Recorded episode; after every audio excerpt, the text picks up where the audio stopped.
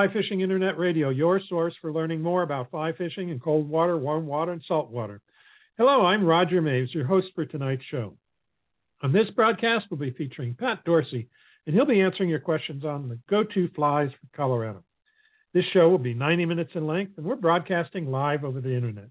If you'd like to ask Pat a question, just go to our homepage at askaboutflyfishing.com and use the Q&A text box to send us your question. We'll receive your question immediately. We'll try to answer as many of them as possible on the show tonight. And while you're there, make sure you sign up to receive our announcements so you don't miss out on any of our future broadcasts. Just fill out the form on the right side of our homepage, and we'll let you know when the next live show will be. This broadcast is being recorded and will be available for playback on our website about 48 hours after the show ends. You can also find it on any of the podcast distribution sites like Apple Podcasts, Google Podcasts, Stitcher, or wherever you listen to your podcasts. So if you have to leave early, you can return to our website or any of the podcast platforms at your convenience and listen to the recording at any time. If you're out and about on Facebook, Instagram, or Twitter, we'd sure appreciate it if you'd share our podcast. And when you do, use the hashtag AskAboutFlyFishing and hashtag flyfishing. In fact, if you have a moment, do it right now and help us tell other people about great shows we have here at Ask About Fly Fishing. The content of this broadcast is copyrighted. It's the property of the Knowledge Group Inc., doing business as Ask About Fly Fishing. When we return, we'll be talking with Pat Dorsey about go to flies for Colorado. Whether you want to catch your first permit in Belize, tame a giant tarpon in the Florida Keys, or wrestle a mint bright Atlantic salmon in eastern Canada, Gil's Fly Fishing International's well traveled booking team has the knowledge to make it happen. They consider trust to be the single most important aspect of their work. They only book locations that they know, meaning proven operations providing the right mix of great fishing, comfortable accommodation, and high integrity. Get in touch today to start planning your next fly fishing adventure. Visit flyfishinginternational.com or call them at 780 665 4943. Again, that's flyfishinginternational.com or call them at 780 665 4943. Before we introduce Pat, we'd like to let you know about the great prizes we have to give away tonight. For our drawing tonight, we'll be giving away a one year membership to Fly Fishers International and a one year membership to Trout Unlimited. Now, if you haven't registered yet for the drawing, you can do so now. Just go to our homepage, askaboutflyfishing.com, and look for the link under Pat's section that says register for our free drawing. Click on that link and fill out the form, and we'll announce the winners at the end of the show. We'll also be giving away a copy of Pat's latest book, Favorite Flies for Colorado, courtesy of Stackpole Books. Now, here's how you can win. You must be the first person to answer the question or questions. Sometimes I make them two part um, at the end of the show. The questions will be about something that Pat and I talk about during the show. So just submit your answer along with your name and location in the text box on our homepage, and you may win Pat's latest book, Favorite Flies for Colorado. So listen closely, take notes, type fast when the time comes, and hopefully you'll win Pat's book. Our guest tonight is Pat Dorsey. Pat is a native of Colorado and has been guiding for over 30 years. He spends approximately 200 days a year on the water enjoying unique quality of life both personally and professionally. Pat is the guide director and partner in the Blue Quill Angler Fly Shop at Evergreen, Colorado. He oversees and trains more than 20 guides and helps to set the standard for integrity, professionalism in the Blue Quill Angler Guide operation. He's also the Southwest field editor for Fly Fisher magazine. In 2005, Pat authored a book, Fly Fishing Guide to the South Platte River, a complete how to fishing manual for the entire South Platte River drainage. And he didn't stop there. In 2009, he authored Fly Fishing Tailwaters, and in 2010, a companion book, Tying and Fishing Tailwater Flies. He then published Colorado Guide Flies and recently published Favorite Flies for Colorado. Pat is an accomplished fly tyer and has originated a number of very effective patterns such as the Mercury series, UV Scud, Limeade, Cherry Limeade, Paper Tiger, Top Secret Midge, Medallion Midge, and the famed Black Beauty. He is a fly designer for Umpqua Feather Merchants, and Dorsey's, his signature flies are available at the Blue Quill Angler and other specialty fly shops throughout the United States. Pat is also a pro team member for Whiting Farms, and many of his flies incorporate Whiting Farm products. Pat, welcome back to Ask About Fly Fishing Internet Radio. Hey, thanks for having me again. Really appreciate the opportunity. Yeah, yeah. Well, it's always fun to have you on. And I was just uh, let me just look because um, I'm trying to see how many shows we've done together. Quite a few over the years, and they go pretty far back.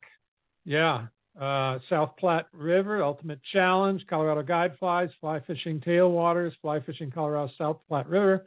So four other shows. This should be your fifth, Pat. So wow. welcome back. is well deserved. Thank you so much so, for being able to share my passion with others. Oh yeah, yeah. So you just got back from Argentina, right?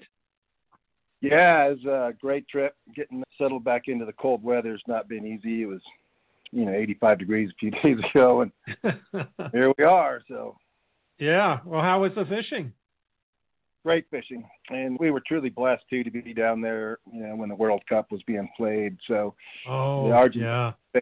uh, football pretty seriously. So we were able to celebrate with them and just partake in all the festivities during the semifinal and then the final match. Yeah, I bet you they were excited. I tell you, I was excited. I was working that day, and Julie says, "Hey, you know, the, the final's on," and I put it on, and then I start. She started hearing me screaming up because it was so darn exciting. It was like I felt I was right there, you know. And I'm not even a big soccer fan, but that was like the best soccer match I've ever seen. So, yeah, that was an exciting time for Argentina. Yeah, yeah. Yeah, it was crazy. Well, it was great a lot of friends, and they're like family to me down there. So I was very, very happy for them. What were you fishing for browns, or what were you fishing? Rainbows, browns, and brooks. Yeah, yeah. Get some nice fish. We did. We got some big brown trout this year. It was fishing well, and we're down there for you know we go down every year for the dragonfly hatch. So it's one of the most incredible things that you'll ever partake in fly fishing, catching big fish on big dry flies. It's really a rewarding experience. oh, I bet. I bet. Yeah. A bit different than the South Platte, right? yeah, it's, uh, different. It's, yeah. It's, it's, you throw a dragonfly in the South Platte and you probably scare all the fish out to Nebraska somewhere somewhere, huh? Yeah, you probably would. well, we've got lots of questions and of course we do have a lot of Colorado listeners that listen to our show. And so I think they're all anxiously waiting to hear what kind of flies we're going to talk about tonight. But um, Bill Atkinson in Fort Collins wrote in a kind of an interesting note here. He said, In my 70 plus years of fishing, good for you, Bill, I have gone from using number six to tens to now 20 and 24s. what are your predictions for the future of fly sizes, and why do you make that prediction? And you know what he says is true. I haven't been fishing for 70 years, but I don't remember really tiny flies when I first started. So, what's your take on that, Pat?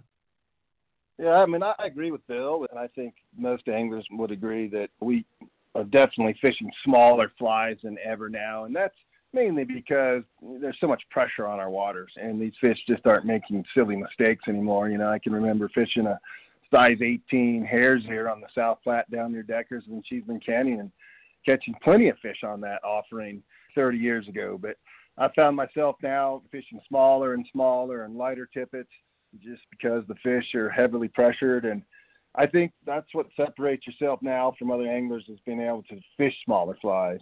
It just it makes a huge difference in the outcome of your day we're going to have to start wearing magnifying glasses like my dentist has, you know, those, monoc- those binocular glasses to see these darn things. Yeah, yeah, yeah. Well, good, good. It's so, uh, you know, that doesn't apply to all trout waters, of course, but your home waters are super heavily fished. So, yeah, it all makes sense. Randy Ford in Casper, Wyoming asks, he says, how do you set up your fly boxes by seasons or other method? Plus, what are your go-to flies no matter what the season is? You know, the, it's hard to go wrong with midges. Midges are going to be a year-round food source, and a couple of my favorite midge patterns would be the top secret midge and and a black beauty. I think day in and day out, midges are going to be probably the most effective pattern. They're going to be the first hatch in the morning, last hatch in the evening. So when in doubt, particularly in tailwaters, typically fish with midges. With regard to fly boxes and setting them up, I typically have all my dry fly sorted out by a specific category of aquatic insect. For instance, I've got all my midges in one small plastic compartmental box. I've got all my blue-wing olives in one small box, caddis, tricos, and so on and so forth. And that works well for me for my drives because I only carry what I need. I have a couple big boat bags here at the house, and then you know there's no sense of carrying green drakes, you know, the middle of January. So I try to be efficient with my fly selection and take only what I need. And then I also have a tailwater box. I have a beadhead box, and I organize those by patterns as well. So I do have a method to my madness, but I try to, like I say, carry only what I need. Big fan of the Richard Wheatley slim leaf boxes because you can put so many small flies in it, and uh, you're just pretty much covered for any type of scenario. Also have you know streamer boxes and some bigger offerings. So I separate them out that way, and it's worked well for me over the years. Well, especially for I would think for the waters that you guide on on a regular basis, you pretty much know week by week what's going to be hatching on those waters, right? So that makes it a bit easier than than going to new waters and trying to sort things out, I suppose. Absolutely. You kind of know that you're going to be fishing midges November through March, and then sometime late March into first of April, then you know you got to start carrying more Baetis nymphs, get your blue-wing olive dry flies into your arsenal of flies, and and you know after you do it for a long time, you just kind of know what to expect and what's coming up, and you start having a little bit more depth to your fly selection. But I think it's really important to be organized so that you're not fumbling through your fly boxes trying to find a particular pattern during the height of a hatch. So that's kind of how I do it. And in okay. in uh, my time in fishing tailwater flies, I actually have a bunch of pictures of my fly boxes and kind of talk about fly organization. So if you have that book, you might reference that. Yeah, showing off your fly boxes, Pat. we're, we're all jealous of your fly. I mean, your midge box is like what four thousand midges in that box. I may be exaggerating by a thousand, but pretty close. Yeah, there's a lot in there, and you know, it, it just I don't think you know. Like I've said many times before, I've never met an auto mechanic with too many tools. I've never met a fly fisherman with too many flies. So I think you too just many flies. Have uh, Yeah. just tie tie tie. Well, you, at least you're um, limited in that you don't have a boat on most of the waters that you're guiding on, right? So That's correct. yeah, I can't remember who I had on my show recently when they said, "Yeah, well, I put everything in the boat because I do not want to have a green drake hatch happen, and I'm not don't have my green drakes with me just to be caught off guard or something, you know." So, uh, but he was talking about boat bag, like you were saying too. Yeah, yeah. Yeah. So, well, good. Yeah. It's important to know the waters you're fishing, right? And the time of year. And then you can limit what you're carrying and be more specific about your selections there. So that, that makes good sense. Now, you you mentioned there two flies that no matter what the season that you always will go to, and one of them was a top secret midge, which is in your book, your recent book. Right. And tell us a bit more about that fly and how you fish it. The top secret midge is a midge pupa or midge emerger, so it's it's typically my go-to fly when I determine that a midge hatch is in progress. So in other words, I'm starting to see, you know, a few adults buzzing around the stream. I'm starting to see the fish change location in the water column. They're going to be fishing, you know, they're going to be feeding mid columns. That's where it's a little bit more finesse, a little bit more skill when you're fishing pupa versus dredging larvae down near the substrate because you got to keep your flies in the correct part of the zone. But the fish pretty much will tell you when that occurs, as well as just observation as far as the bugs are concerned. But top secret midge is really one of my go-to patterns, and it's just uh, like many of my flies, very very simple, easy to tie, quick off the vise, but no less effective, and has a dash of flash, and I think it fools the, some of the more selective trout that I encounter. Yeah, you use that for the wing, the uh, prism white glamour Madeira, I guess. Yes, Yep, yeah, that's so- slick little uh, material that we actually you can get it at a sewing shop, but it's great for little emergers. Yeah, I had uh, when I first saw that in one of your other books. I had, it took me a while to find that online, but eventually I found it. so yeah, not something that's kept in most fly shops, right? So. Right. Now, do you fish that when you know the, the emergers are coming off? That are you fishing a, a tandem rig or a three fly rig, or how you how do you rig up for that? I typically, you know, when I'm fishing midges, I typically will run a larva and then a pupa. I oftentimes run three fly rigs and you know use some sort of an attractor for attracting nearby fish. But I fish my larvas closer to the weight, my pupa as the trailing fly because they should drift naturally in the water column. But it depends on the time of year. It depends upon river levels. If the flow is really, really low, then it's important to fish with small flies. I think large, gaudy attractors, you know, can be a red flag in some instances and spook more fish than actually attracting. So every scenario varies a little bit, and it's really based on the water type, water flows, time of year, what's hatching, and so on and so forth. Yeah, yeah. When in the you know for the South Platte and some of the other fisheries, the blue and you do Williams Fork as well. What kind of leader are you going down to? Six X, seven X? What do you need to do?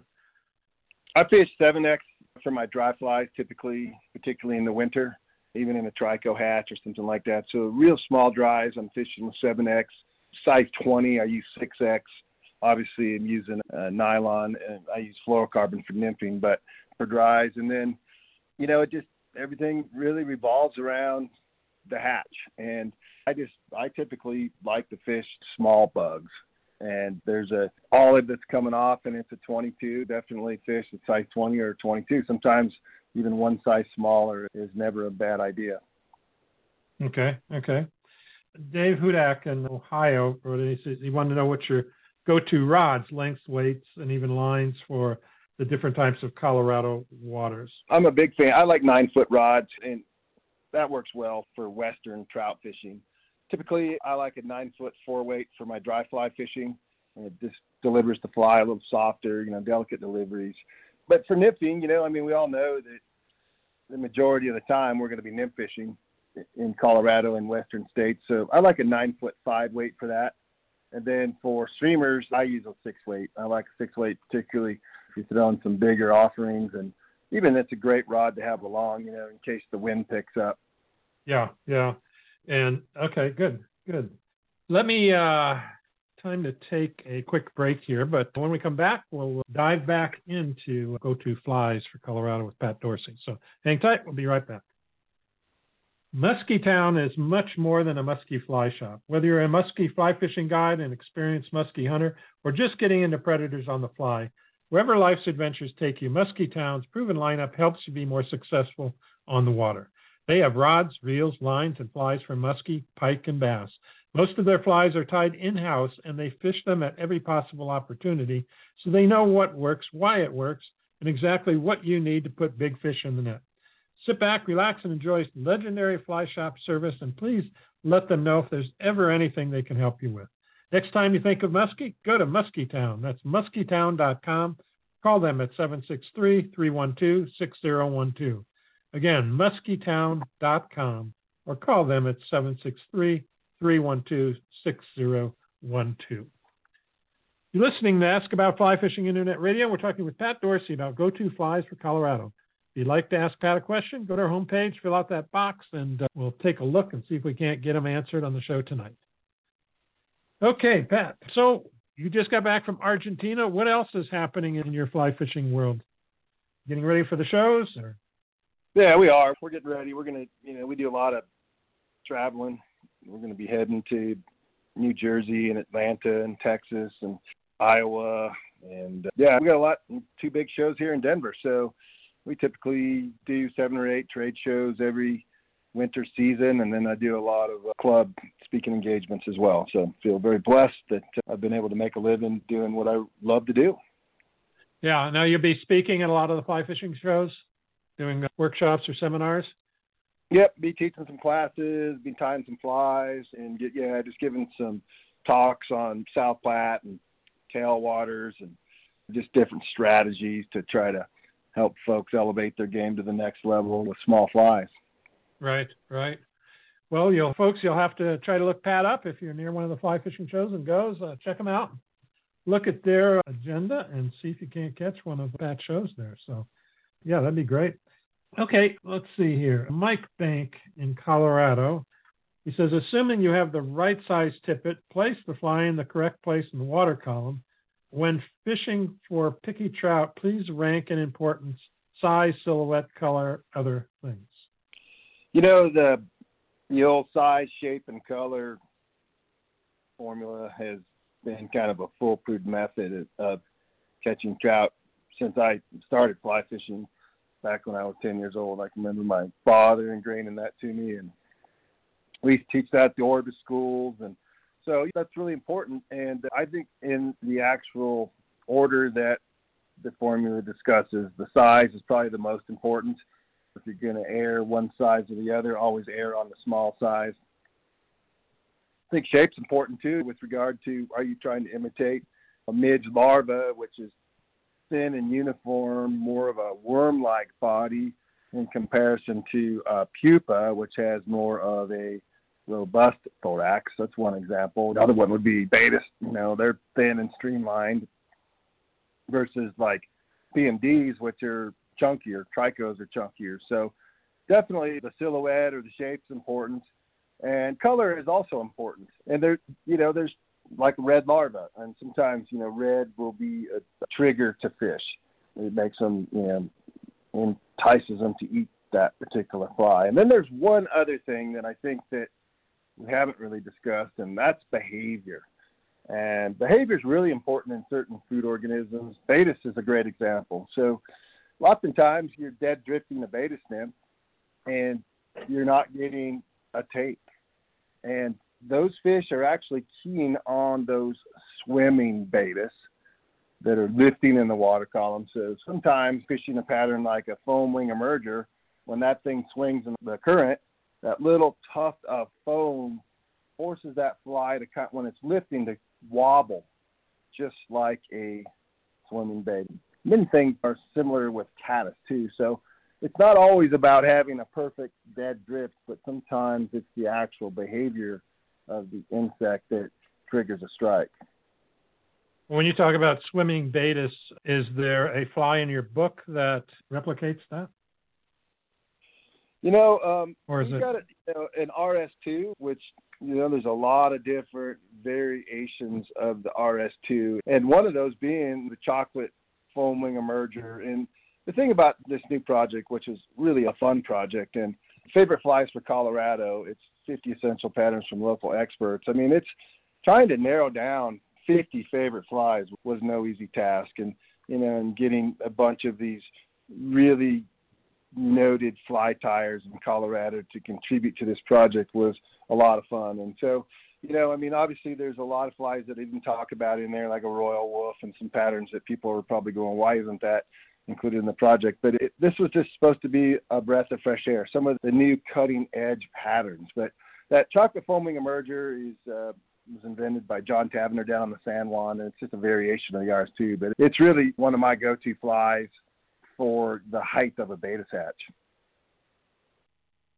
And how does that differ from, other than being brown, uh, from the RS2? Are you using You know, foam rim for the wing?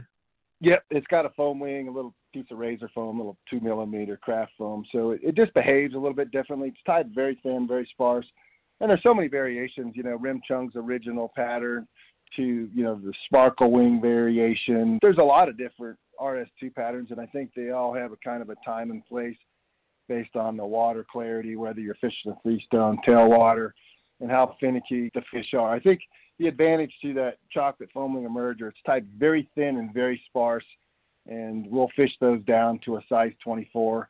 And that kind of gets back to what Bill was saying earlier. You know, we we've been forced into fishing smaller flies because they're just not eating the larger offerings like they once were. Yeah, yeah.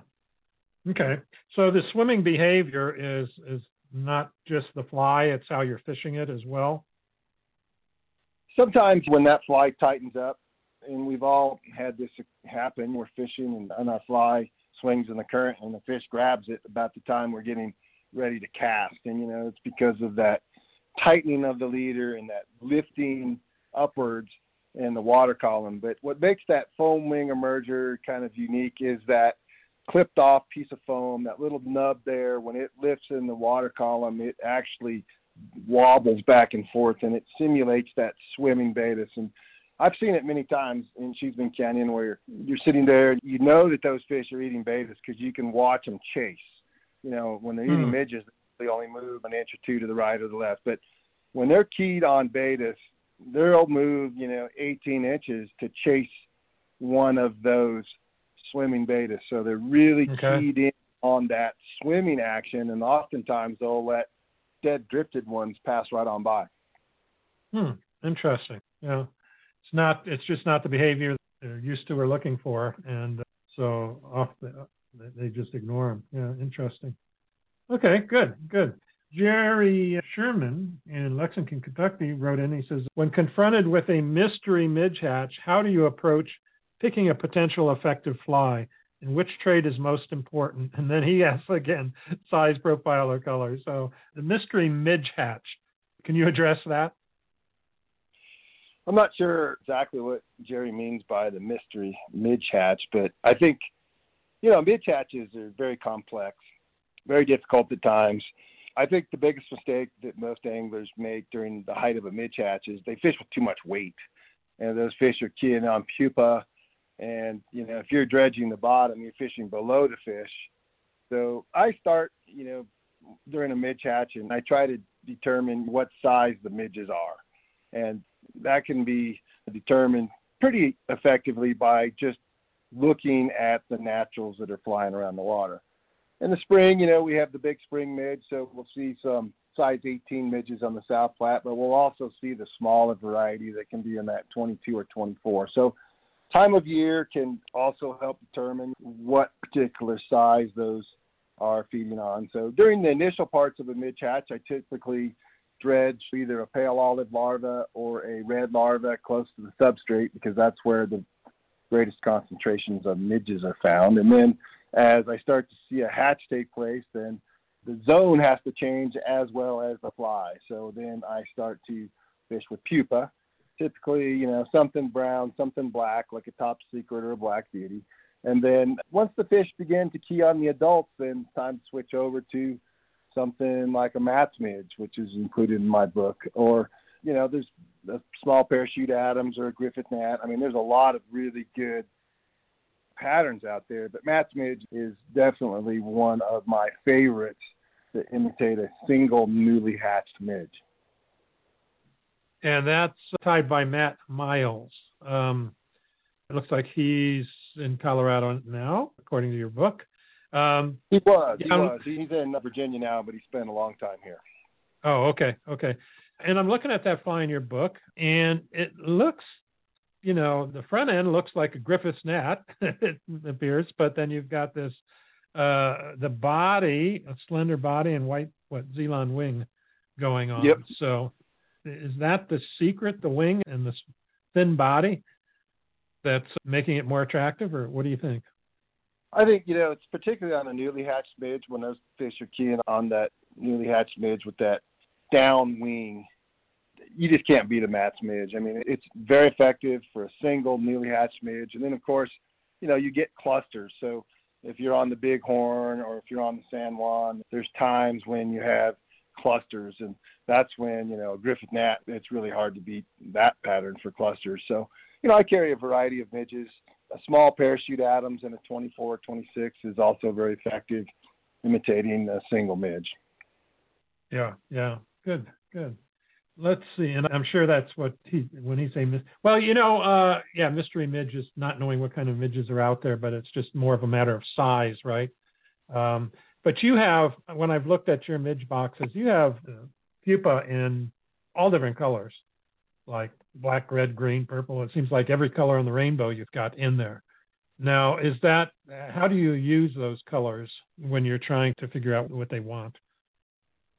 you know, as a general rule, I do have I tie midges in a variety of colors, and you know, you just you never really know what's going to work in any given situation. I mean, red is always good, black's always good, brown's always good, and it, it really just there's a lot of variables. The color of the water, purple and blue works good. Is the light levels drop down, so later in the evening, prior to it getting dark, blue and purple works really good. And purple seems to be the new rage, so I do tie the top secret midge now in purple as well. In fact, Umpqua Feather Merchants picked up that variation of the the top secret midge. So you know, purple's just kind of a hot color, but I do I carry you know I carry a lot of different colors. I find myself fishing a red larva a lot, a pale olive larva a lot, and then with regard to pupas, I tend to fish more of browns and blacks, black being okay. tops, so on and so forth. So it's more the larvae that, that have the different colors that you're trying. And that, a lot of that has to do with water depth and color to just to differentiate them in yeah, the water. The, yeah, the um, like that, you know, the rojo midge is a great one. It's in my book. It's just you know, my mercury blood midge. You know, that imitates those uh, blood midges that live in the kind of silty, sandy, low oxygenated areas of a trout stream or a lake because they can actually carry contain hemoglobin. So red is red larvae are, are deadly. It's one of my go-tos. Mm. Yeah, yeah. Okay, okay. Let's see. We've got some tactical things coming up here. Chris in Cedar Falls, Iowa says, What's your go to tactic and technique, including fly choice, when fishing is difficult and you're not getting takes? You know, that's always going to be the most challenging thing. You know, it's, um, I've learned more by not catching fish than I have by catching fish. And those are the tough days. And even as a professional guide, we have our fair share of tough days. Everybody thinks just because you're a guide, you don't have tough days, but that's true. So, you know, there's a lot of variables. You know, bright sunny days are obviously a lot tougher than overcast days. So, but you know, there's times when you just got to think outside the box and throw something big. If you're not getting anything, you might throw a crane fly or throw a Pat's rubber leg or throw something big and dredge down deep, looking for that opportunistic grab. But as a general rule, when I'm not getting strikes or fishing is slow, I tend to go small. I might lead off okay. with like a Mercury Midge is my lead fly, and then the Black Beauty and Top Secret. And I'm kind of generalizing during the winter months, but typically small flies, small tippet, and just really focus on getting good drafts, trying to sight fish to fish, making sure that the fish that I am targeting are feeding. That's a huge tip is to make sure that the fish that you're targeting are fish are actually feeding. Yeah. So when you're let's say you're having a tough day, having a tough day getting your client into fish, what how often do you change up your flies? And are you generally you know if you're fishing midge larva are you is your first choice to go smaller or is your first choice to go to a different color? Uh, you know which directions do you go? That's a great question. And for me it's I'll make changes with my strike indicator and my weight ten times more often than I will changing flies. Ah. the, the flies that I typically fish with, I believe in. They're my confidence and my go-to flies. And so I think the anglers is as a whole, we tend to outthink ourselves. If we're not getting a strike, then we're changing flies. And when you change flies, that equates to downtime. Your flies aren't in the water and you can't catch fish. So what I typically do, first of all, is I add a little bit more weight. If I'm fishing a hole, I see fish, or you know maybe I'm blind fishing and I can't see fish. But the first thing I'll do is make sure that I'm hitting the bottom, add a little bit more weight, move my strike indicator up. It's amazing how many times you just add a little bit of weight, and boom, you're right into a fish. Hmm. Okay. Okay. And that's interesting. Yeah, changing weight and depth with the strike indicator before changing flies up. Yeah, yeah. Okay, so now that's in your let's say that's in your home waters. Let's say you go up to the Madison or the Bighorn. Do you take the same approach? What you know, um, what kind of research are you doing then to try to figure out to get some takes on a tough day? You know, it's again that's it, when you're fishing unfamiliar waters, it can be intimidating, and that's typically where we start out thinking ourselves, and we start we're not blocking and tackling anymore. We're just we're not really thinking through the process. You know, pretty much what I do is wherever I go, let's say if I go to the Farmington, you know, back in Connecticut, and I've never fished it before, but I do know it's a tailwater. And the good news is, is that a tailwater is a tailwater, and you know they're going to pretty much have midges in the morning, midges in the afternoon. They're going to have some sort of a mayfly hatch during the day, and pretty much one tailwater is going to act like another tailwater, whether you're on the East Coast, West Coast, fishing the San Juan, fishing the Bighorn, fishing the Green. They share a lot of similarities, as do freestone. So that's kind of where I began with time of year. You know, if I go to a, a fishery that I've never fished before, it certainly never hurts to get some local information from a fly shop. But if it was April and I was fishing on a tailwater, then you know I knew that I would probably need midges in the morning and Baetis in the afternoon. Yeah, yeah, those things just aren't changing that much based upon uh, it being a tailwater. Yeah, it makes sense. So uh, I hope that answers your question, Jim. Wright. Yeah, it's you know we always we get this question a lot, Pat, of you know it's a good searching pattern, but it always comes back to knowing the water, the season, what hatches are out there, and if I guess if you think about a fly, that's the great searching pattern. You could be doing a lot of searching and not finding any fish because you're so far out of the loop that you know you're going to have to just get really lucky, right? Yeah, I mean, again, it's confidence plays a huge role in being successful, and if you lack that confidence in your fly and potentially your presentation and what you're doing, you you just start going into a tailspin. So you know, you want to have some sort of reasonably good idea that the flies that you're fishing are what's on the menu, so to speak. And I think, you know, all that right. stuff, you know, knowing whether it's tailwater, freestone, time of year, those all play into your selection. And then, you know, if you catch a fish too, then that, that makes a big difference. Then, you know, you have some more faith and confidence in what you're doing. Yeah, I got some uh, feedback on how you've been doing. Okay, time to take a, another quick break. Hang tight. We'll be back shortly with Pat Dorsey and talking about great flies for Colorado. So hang tight. Enrico Puglisi flies pride themselves with creating unique and one of a kind flies and fly tying material. Enrico has been experimenting with durable synthetic and natural materials to create flies that catch fish for more than 20 years. His innovative products, including brushes, fibers, and components, have made a major impact on the direction of saltwater fly fishing and his methods and materials are respected worldwide. Whether you want your flies hand tied for you or you'd like to tie your own, be sure to visit Enrico Puglisi Flies and browse through their online catalog. Visit epflies.com and do a little shopping today.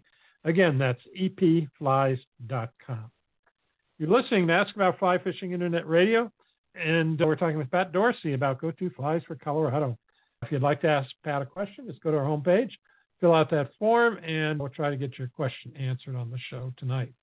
So we do have a couple of questions coming in here on the internet. Let's see. David in Charlotte, North Carolina, he says, as a former resident of Colorado, I witnessed the impact of drought and wildfires on the South Platte. Now, as a fly fisher in North Carolina, we have seen historic flooding on some of our mountain streams.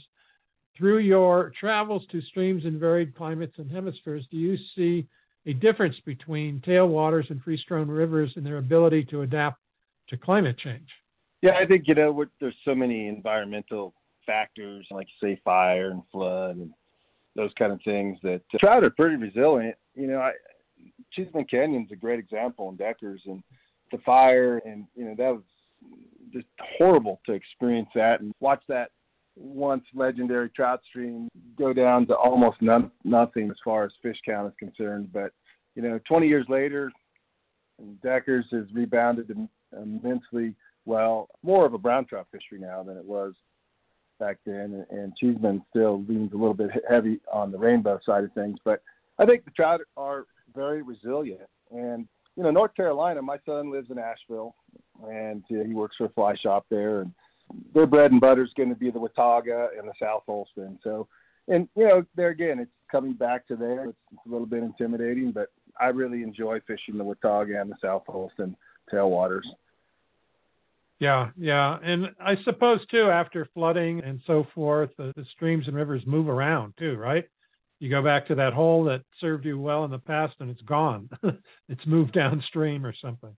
I know I was told up on um, the Williams Fork in Colorado that I think they did some rebuilding or something there, putting structure in. And uh, I guess going back there to fish was a totally different experience after they did that. So, um, yeah, they really they really changed that one up a lot. I'm not a big fan of the dream restoration that was done there, but um, it is what it is. And, and you're right. You know, like freestone, they alter their course routinely yeah. each year from you know high water years. And yeah, and flooding. You know, that's flooding is going to change the rivers immensely and, and move a lot of debris and snags and different things in there that may take years to actually get out of there. Yeah, I just did a show with Paul Weamer, and he's talking about you know the flooding up there on the Yellowstone this past year, and he said I think the quote was something along I'm just paraphrasing, but something along the lines of the Yellowstone still doesn't know where it wants to go or wants to be. Right. because the one of the roads he said was totally wiped out. The river moved so far and uh, he says they're not going to rebuild that road. It's just it, it, would be too expensive to put the road back to where it was because the river moved so much. So I uh, can't imagine what happened underneath the water in situations like that but I guess you just have to uh, go with the flow so to speak and wait it out and try to you know just look at those waters from a different point of view in some cases yeah. We did get. Go ahead. I think they all sort themselves out in time, and that's the good yeah. thing. Mother really resilient. Yeah, yeah. Um, yeah, I think I'm going to forward this one question on to you later because it's really in depth and it might be out of your wheelhouse. So I did get another question on the internet here. Randy and Casper, Wyoming. He says, "Do you put the RS2 as the last fly so that you can get more movement?" I do. I like to put the RS2 as my trailer. So I would say fish feed selectively or they feed opportunistically. So let's talk in terms of the height of a Baetis hatch, where I might be running a very routine and regular rig of mine would be to lead off with Charlie Craven's Juju Baetis, the flashback. That's my attractor. And then I trail a Stalcup Baetis, which I think is one of the best Baetis nymphs ever fished and it is included in my new book because Shane Stalcup was just an amazing fly tire. And then I would have the RS2 in the trailing position because it's an emerger and it should be fished a little bit higher in the water column. Yeah. Okay. Okay. I got one that was written in here as well on the internet. Uh, this is from James up in Idaho. He said, I heard Ed Engel mention once that in some respects fly selection is regional in nature. Is your, in your experience, have you found this to be true? Some fly patterns just seem to work better in certain watersheds, yet they are less effective elsewhere. So that kind of, have you found that to be true? I mean, uh, we, we just talked about tailwaters being relatively similar, but he's talking about it, regional differences.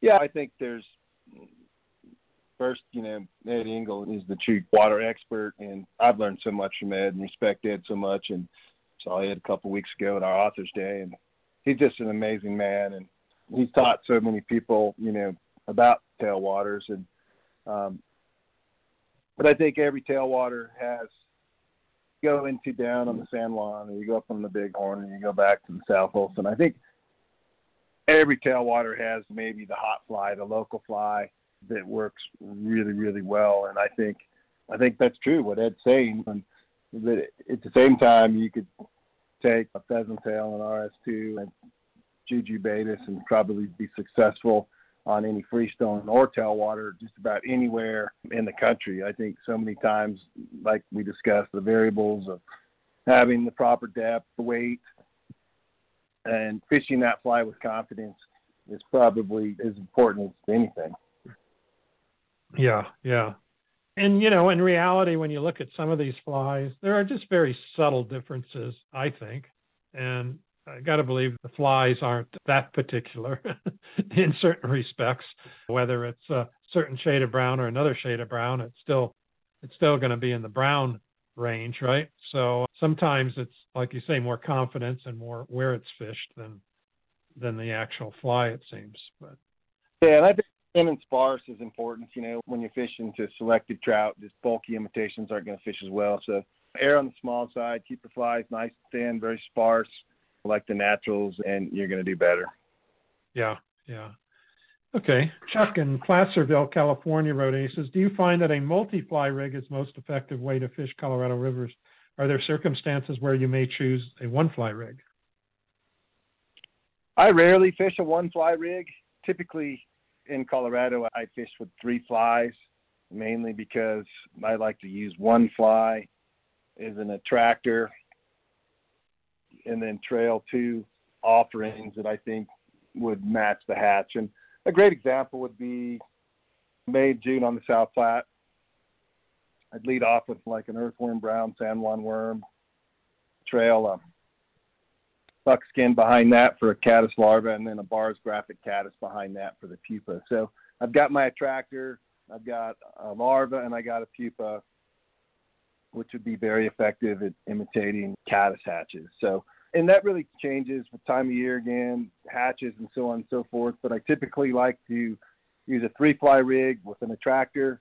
Again, it changes with the season. If it's um, May high water season, I might use a scud in a tailwater environment or a San Juan worm. If it's July, I might use a green drake nymph for my attractor and trail PMD nymphs or something like that. So I try to use my attractor based on the season and then trail two flies that would supplement those hatches that are occurring at the same time frame.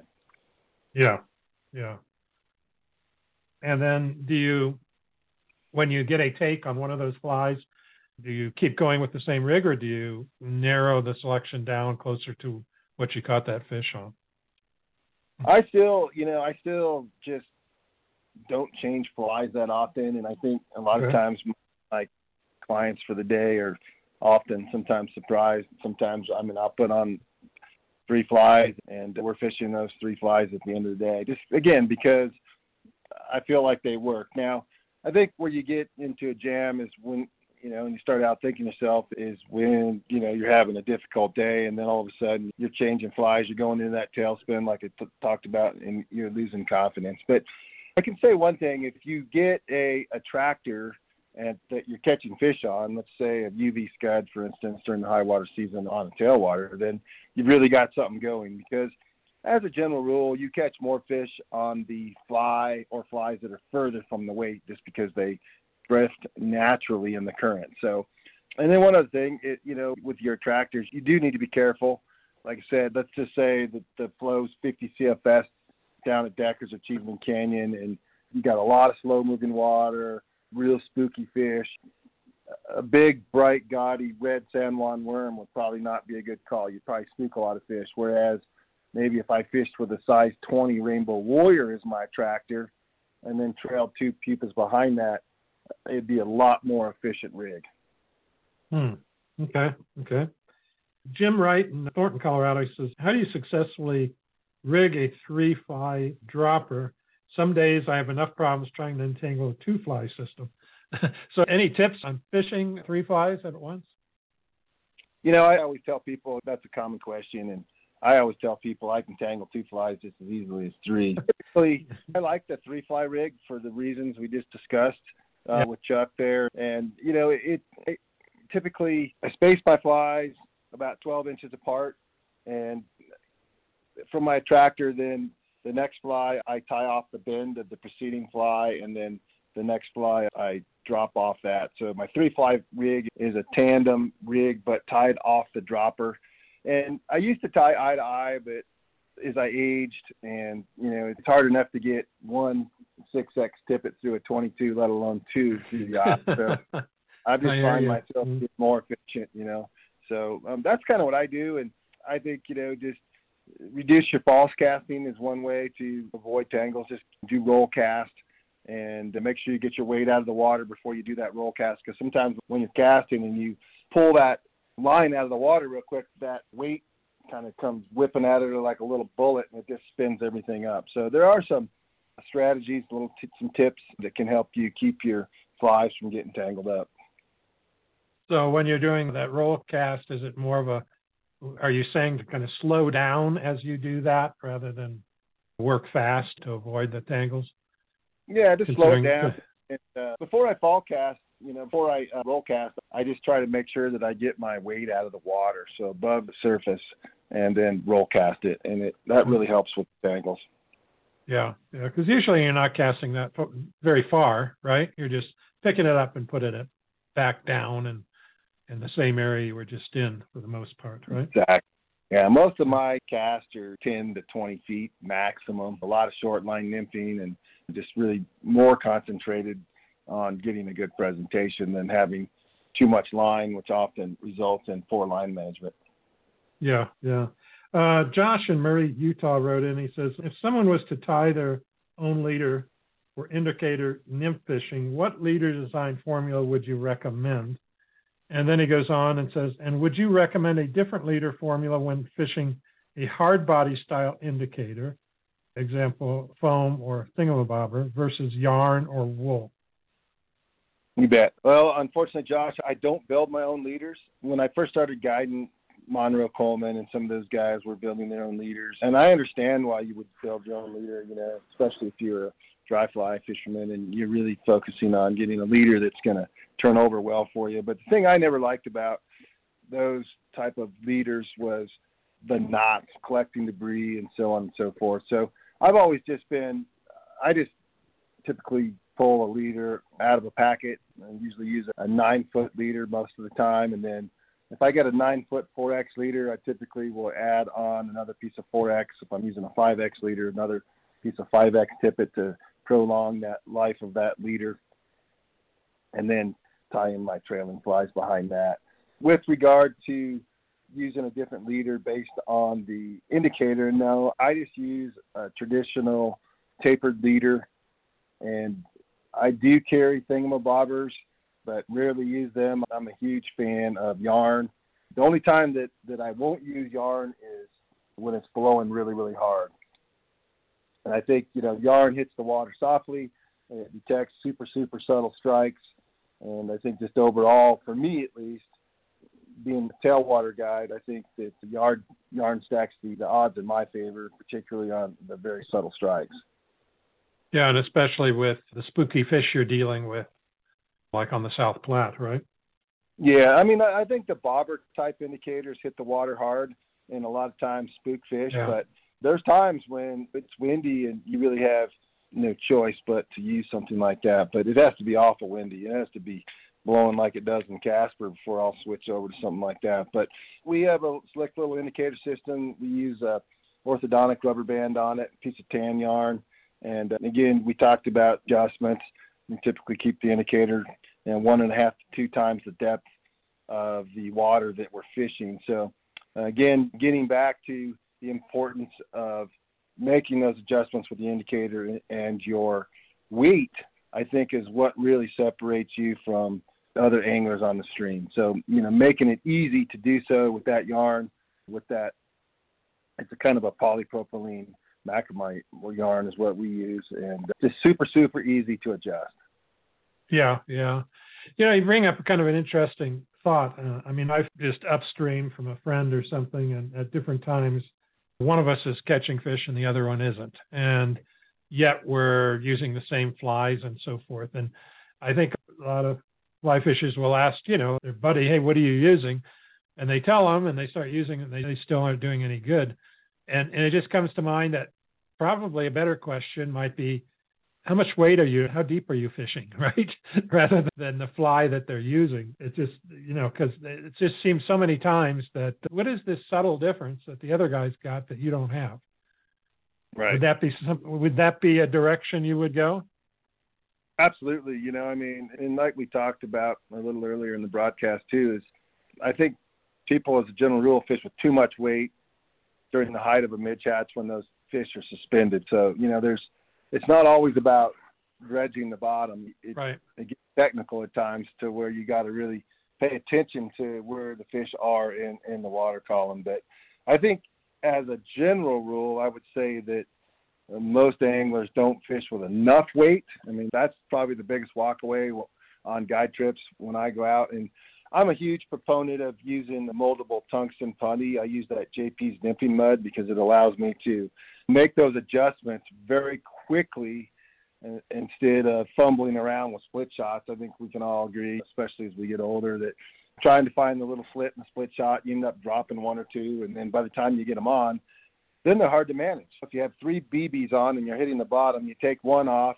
Now you just made a 33% weight adjustment. You may not think of it in those terms, but the advantage to the soft weight is you can make those small adjustments, 5%, 10%, and make them very quickly. How do you keep the putty from sliding up and down or falling off? What's the secret to using putty? I use a size six split shot on the junction between my leader and my tippet. So that split shot will rest right on that knot. And then I take the putty and I mold it over the split shot, making it into a bigger split shot. And it will not slide down the leader at all. Ah, I get it. So you have that base weight that's kind of your baseline, so to speak, for weight, and right. then work up from there. Yeah. Okay. Yep. Okay, good. It's real efficient, real quick. I know that's probably the common gripe with people that have tried the putty alternatives and didn't really like how they performed. And the most important thing is to put the smaller split shot on there and then make the putty, form it into a ball. Don't make it look like a cigar because that'll tangle up. So make sure you get it into a circular ball and that it pretty much stays there. And then I can make those adjustments really fast, you know, with yeah. The... You there? Yes, sir. Oh, okay. Sounded like you you dropped off there. Yeah, that oh. sounds like uh, that you could make those adjustments quickly. Good tip there for everybody. Yeah. Let me take a quick break here, and we'll come back and we'll finish up with talking about uh, flies for Colorado. So hang tight. We'll be right back.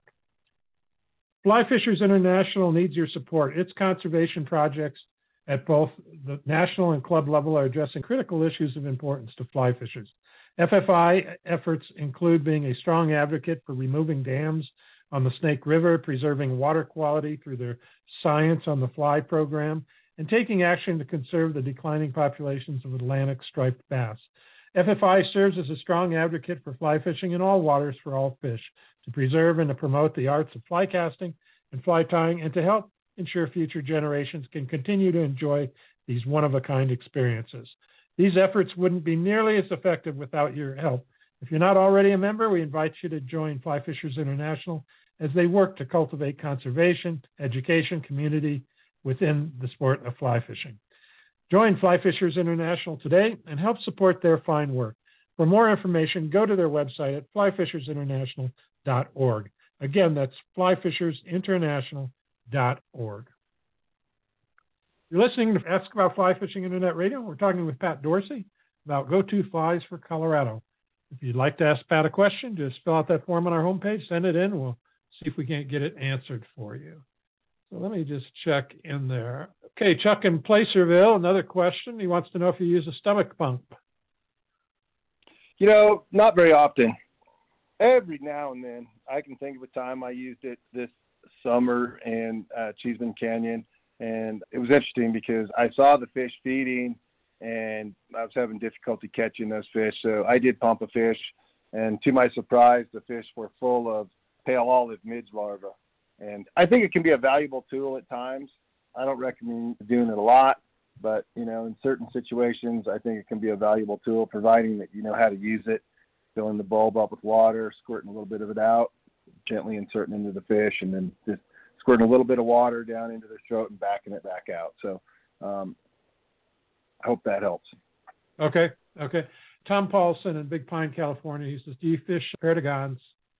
And uh, what type of hooks do you use? Do you use any competition barbless jig hooks?" About the only pattern that I tie on jig hooks commercially. Um, you know, I'm I'm not a big Euro guy. I'm more of an indicator guy. I do fish some jig stuff. Frenchie's a great one, but uh, yeah. I tie the bread crust on a jig hook, a caddis imitation, and I like the umpqua jig hook for that. So, but you know, it's I'm not a good person to talk to about Euro fishing. I just I send everybody to Brian Kelso. He's our authority on Euro fishing at the shop. So if you have any questions with regard to you know Euro tactics, he would be a great person to discuss those with. And I think that you got to stay true to your heart and you pretty much do what you do. And uh, you know, I'm a tailwater junkie that fishes teeny flies with a strike indicator and three fly rigs and weight and so on and so forth. Okay, okay. A couple more questions coming in here on the internet. Tom Paulson, Big Pine, again, he says, do you rig your three flies on tag lines or hook bends. I think you just said you're using hook bends nowadays, right? Yes, sir. Coming we talked about that. Yeah, but uh, nothing wrong with taglines if you want to spend the time doing those, right? No, I mean, no. a, yeah. I do find Um, it angled more though than than coming off the bend myself. So that's kind of why I don't. That's why I prefer to come off the bend. Yeah, yeah.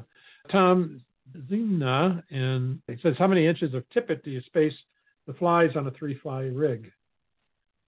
I space them about 12 inches apart. If I'm Okay. using a two fly rig, and keep in mind if you go down to New Mexico, if you go up on the Bighorn, you know there's some areas that uh, you got to check your local regulations because there's places where you can only fish two flies. So then I typically space them 14 to 16 inches in a two fly rig. Fishing three flies, I space them about 12 inches. Yeah. Another one, Mike Heeman in Elizabeth, Colorado. With your three fly rig, where do you put your weight? Below the terminal fly or between the flies? I put it 12 inches above my attractor. So come Okay. down with that, that nine foot leader, tie on that additional piece of tippet to prolong the life of my leaders we discussed a few moments ago. And then Right. about 12 inches or so there, then I tie on my first fly and then space the remaining flies uh, about 12 inches apart. Okay. Let me just see what else we got. Do you use tippet rings? You know, I don't, and uh, that seems to be um, kind of the new rage. I, I'd have to say that a lot of people, when they show up to the river in the morning, they have a, tippet ring, and I'm just a conventional. I tie blood knots, so I just from the terminating point of my leader, I just tie a blood knot, and I like them. They're symmetrical. I like the tag end coming off each side. It's a nice little anchor for my my weight. Certainly, if you're happy using a tippet ring and it works efficiently for you, then I would highly recommend using them. Yeah. Uh, another question came in. Do you use a sighter?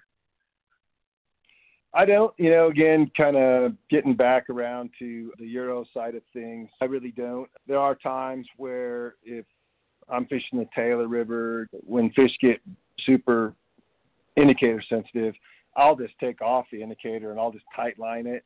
But most of the time, I am using a yarn indicator, just trying to stack the odds in my favor. I think a lot of people they they want to know, do I use an indicator? And yes, I mean, because not only does it help you detect the strike, but it also allows you to get a good dead drift, keep a little bit of slack into your system when you're long line nymphing. Slack is your friend. You know, you want that drift to be loose.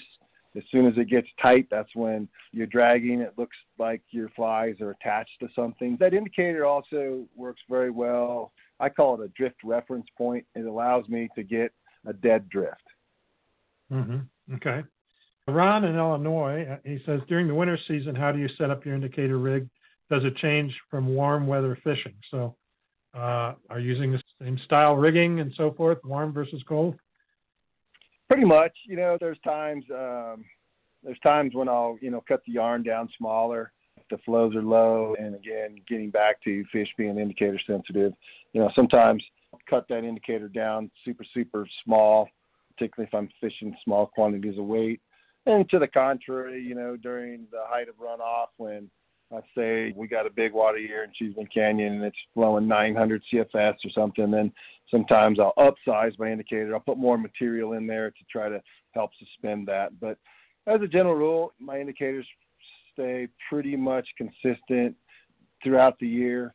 And I just really, uh, I think it's really important to fish yarn in the winter because the strikes are super, super subtle.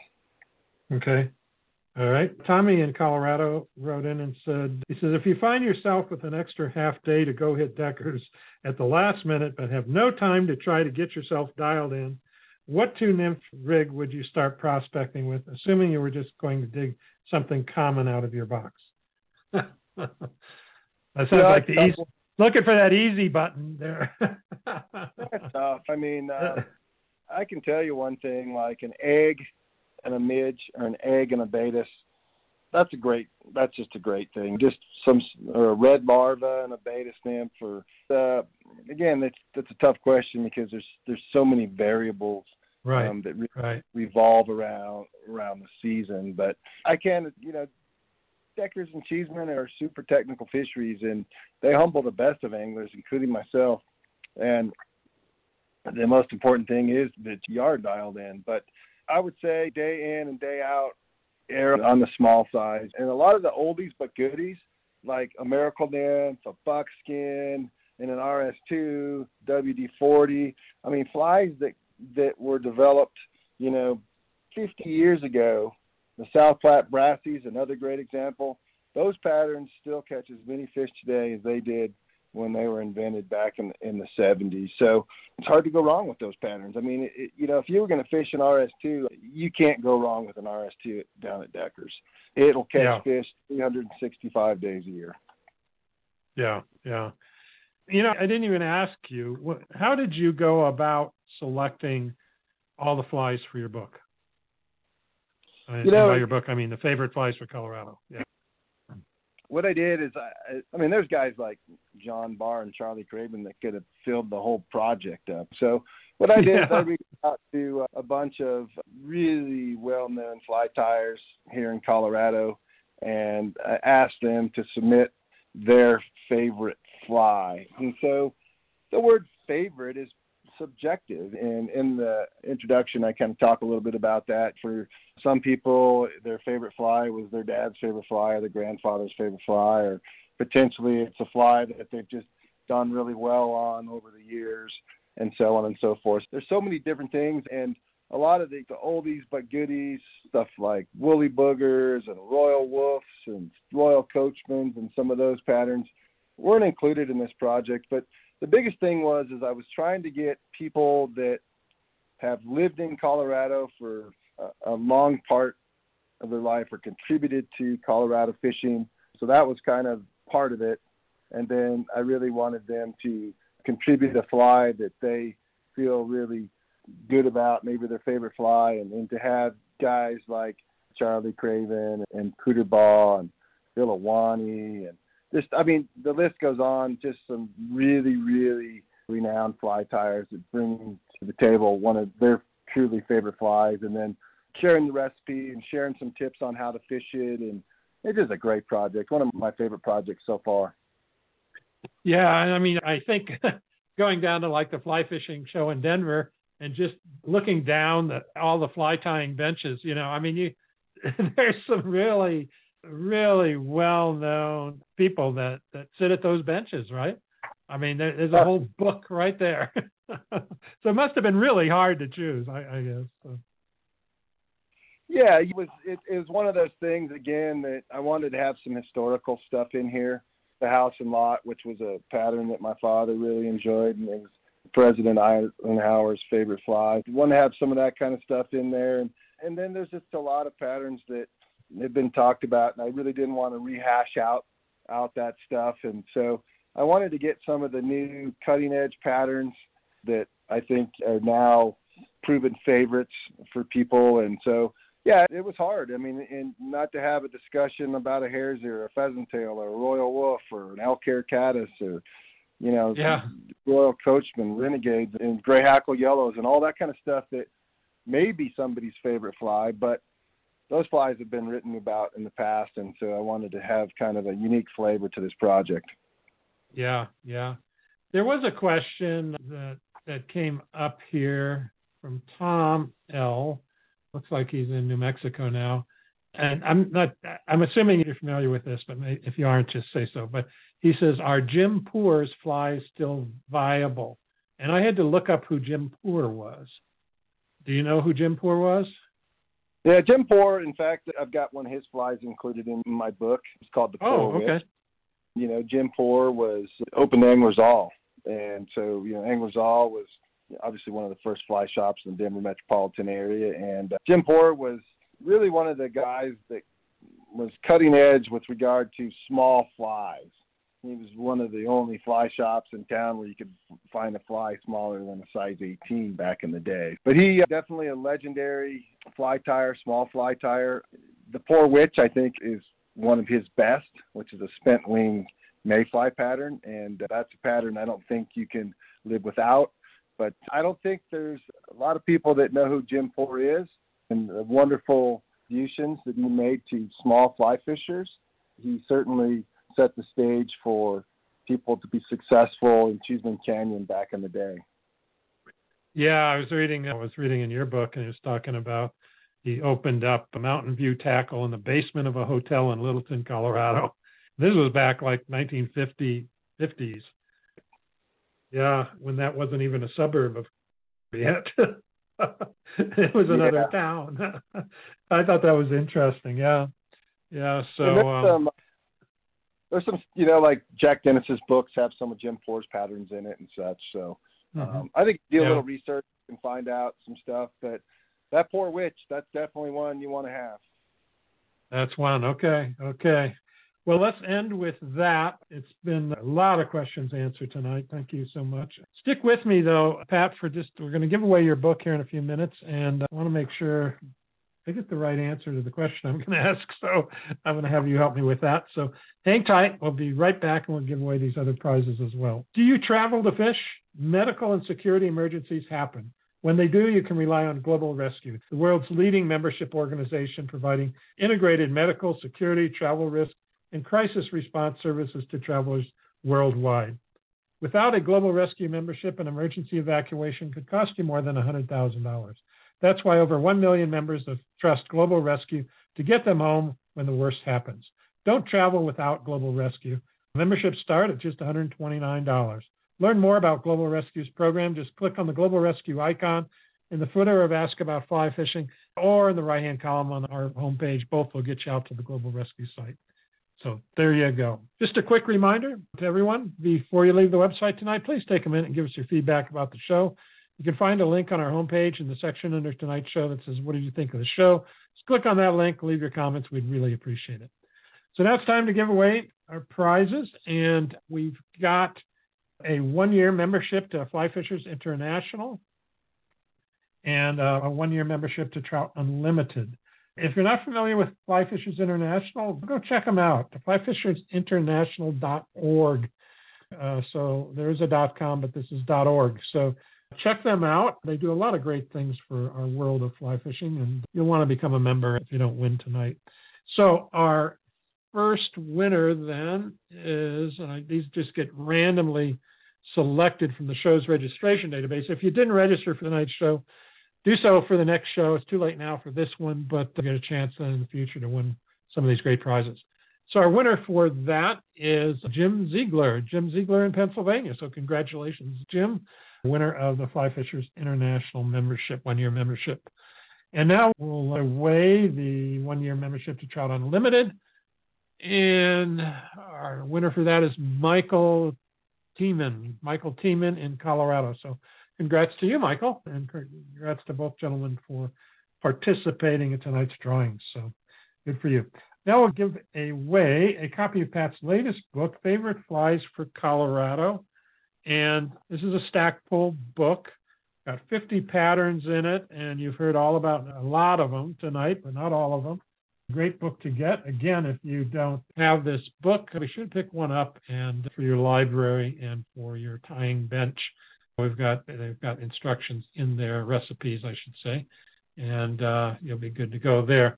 The way we play this is on the home page of Ask About Fly Fishing. You can put in your answer the question I'm asking. Put in your answer with your name, your location. First person that gets the answer correct wins. Earlier in the show, we talked about the importance of certain things in fly design there are standard three things that have been talked about in the past. List those three things plus the fourth item that Pat mentioned. So these are ranked in importance, the features of a fly, and then the fourth one as well. I hope I phrase that question well enough for you to answer it, and we'll see what we get here. So, Pat, I got there's a slight delay before they hear me.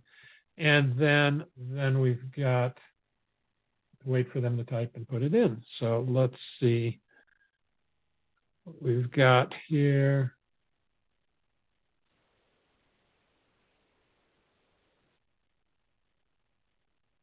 And it looks like, okay, we've got a bunch of them coming in now. I'll run this by you first, and you let me know if this is this will work for you, Pat. Size, shape, color, and action.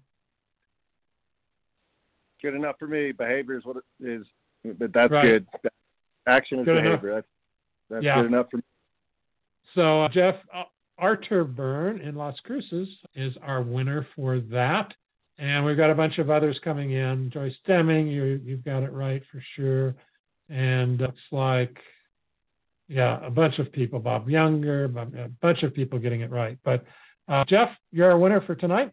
What you need to do is in that same box, just send me your address. And I've got your email address and your name here. Just send me your address, and then we'll get Stackpole to send that book out to you. So thanks to Stackpole for doing that. They're a great publisher and one of the greatest. They just keep producing wonderful books. And I know they've treated you right, I think, over the years, Pat, because all the books that have come out of there that you published. So great, great organization. Well, Pat, thanks so much again for spending your time with us. And uh, I don't expect you'll be going fishing tomorrow since it's probably going to be below zero, right?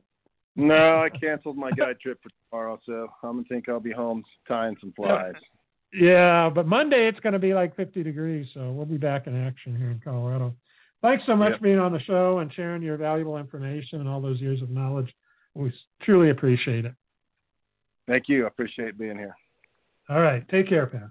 All right. Hopefully, all of you have found the podcast archive on our website. If you haven't, just look for the link on the top line menu. In that archive, you'll find all of our past shows, over 360 some shows now which you can search by keyword, keyword phrase, trout, tarpon, South Platte River, your own name whatever you want to look for, you're going to find a show on it, I believe. And if you don't, write me and we'll get a show done. So go ahead and explore, and I think you'll be pleasantly surprised at what you're going to what you're going to discover as you explore. Our next broadcast will be on January 4th, 7 p.m. Mountain, 9 p.m. Eastern Time. And on that show, I'll interview Bob Bob Mallard, and our topic for the show will be fly fishing Maine. So Bob has fly fished and guided the Maine waters for over 40 years. Maine has the most diverse fly fishing opportunities in the New England and is a popular destination for anglers seeking trout, landlocked salmon, striped bass, and a host of other game fish. Join us and explore the rivers and streams, ponds, and lakes of this magnificent state. And be sure to add this upcoming show to your calendar. Just click on the Add to Calendar button below Bob's picture on our homepage, and you'll be all set and uh, ready for the show. I'd like to thank Fly Fishers International, Trout Unlimited, Stackpole Books, Muskie Town, Global Rescue, and Gil's Fly Fishing International, plus Enrico Puglisi Flies for sponsoring our show tonight. Don't forget to visit our website at askaboutflyfishing.com and make sure you signed up to receive our announcements so you don't miss out on any of our future broadcasts. Thanks for listening to Ask About Fly Fishing Internet Radio. We hope you enjoyed the show. That's it. Good night, everyone, and good fishing.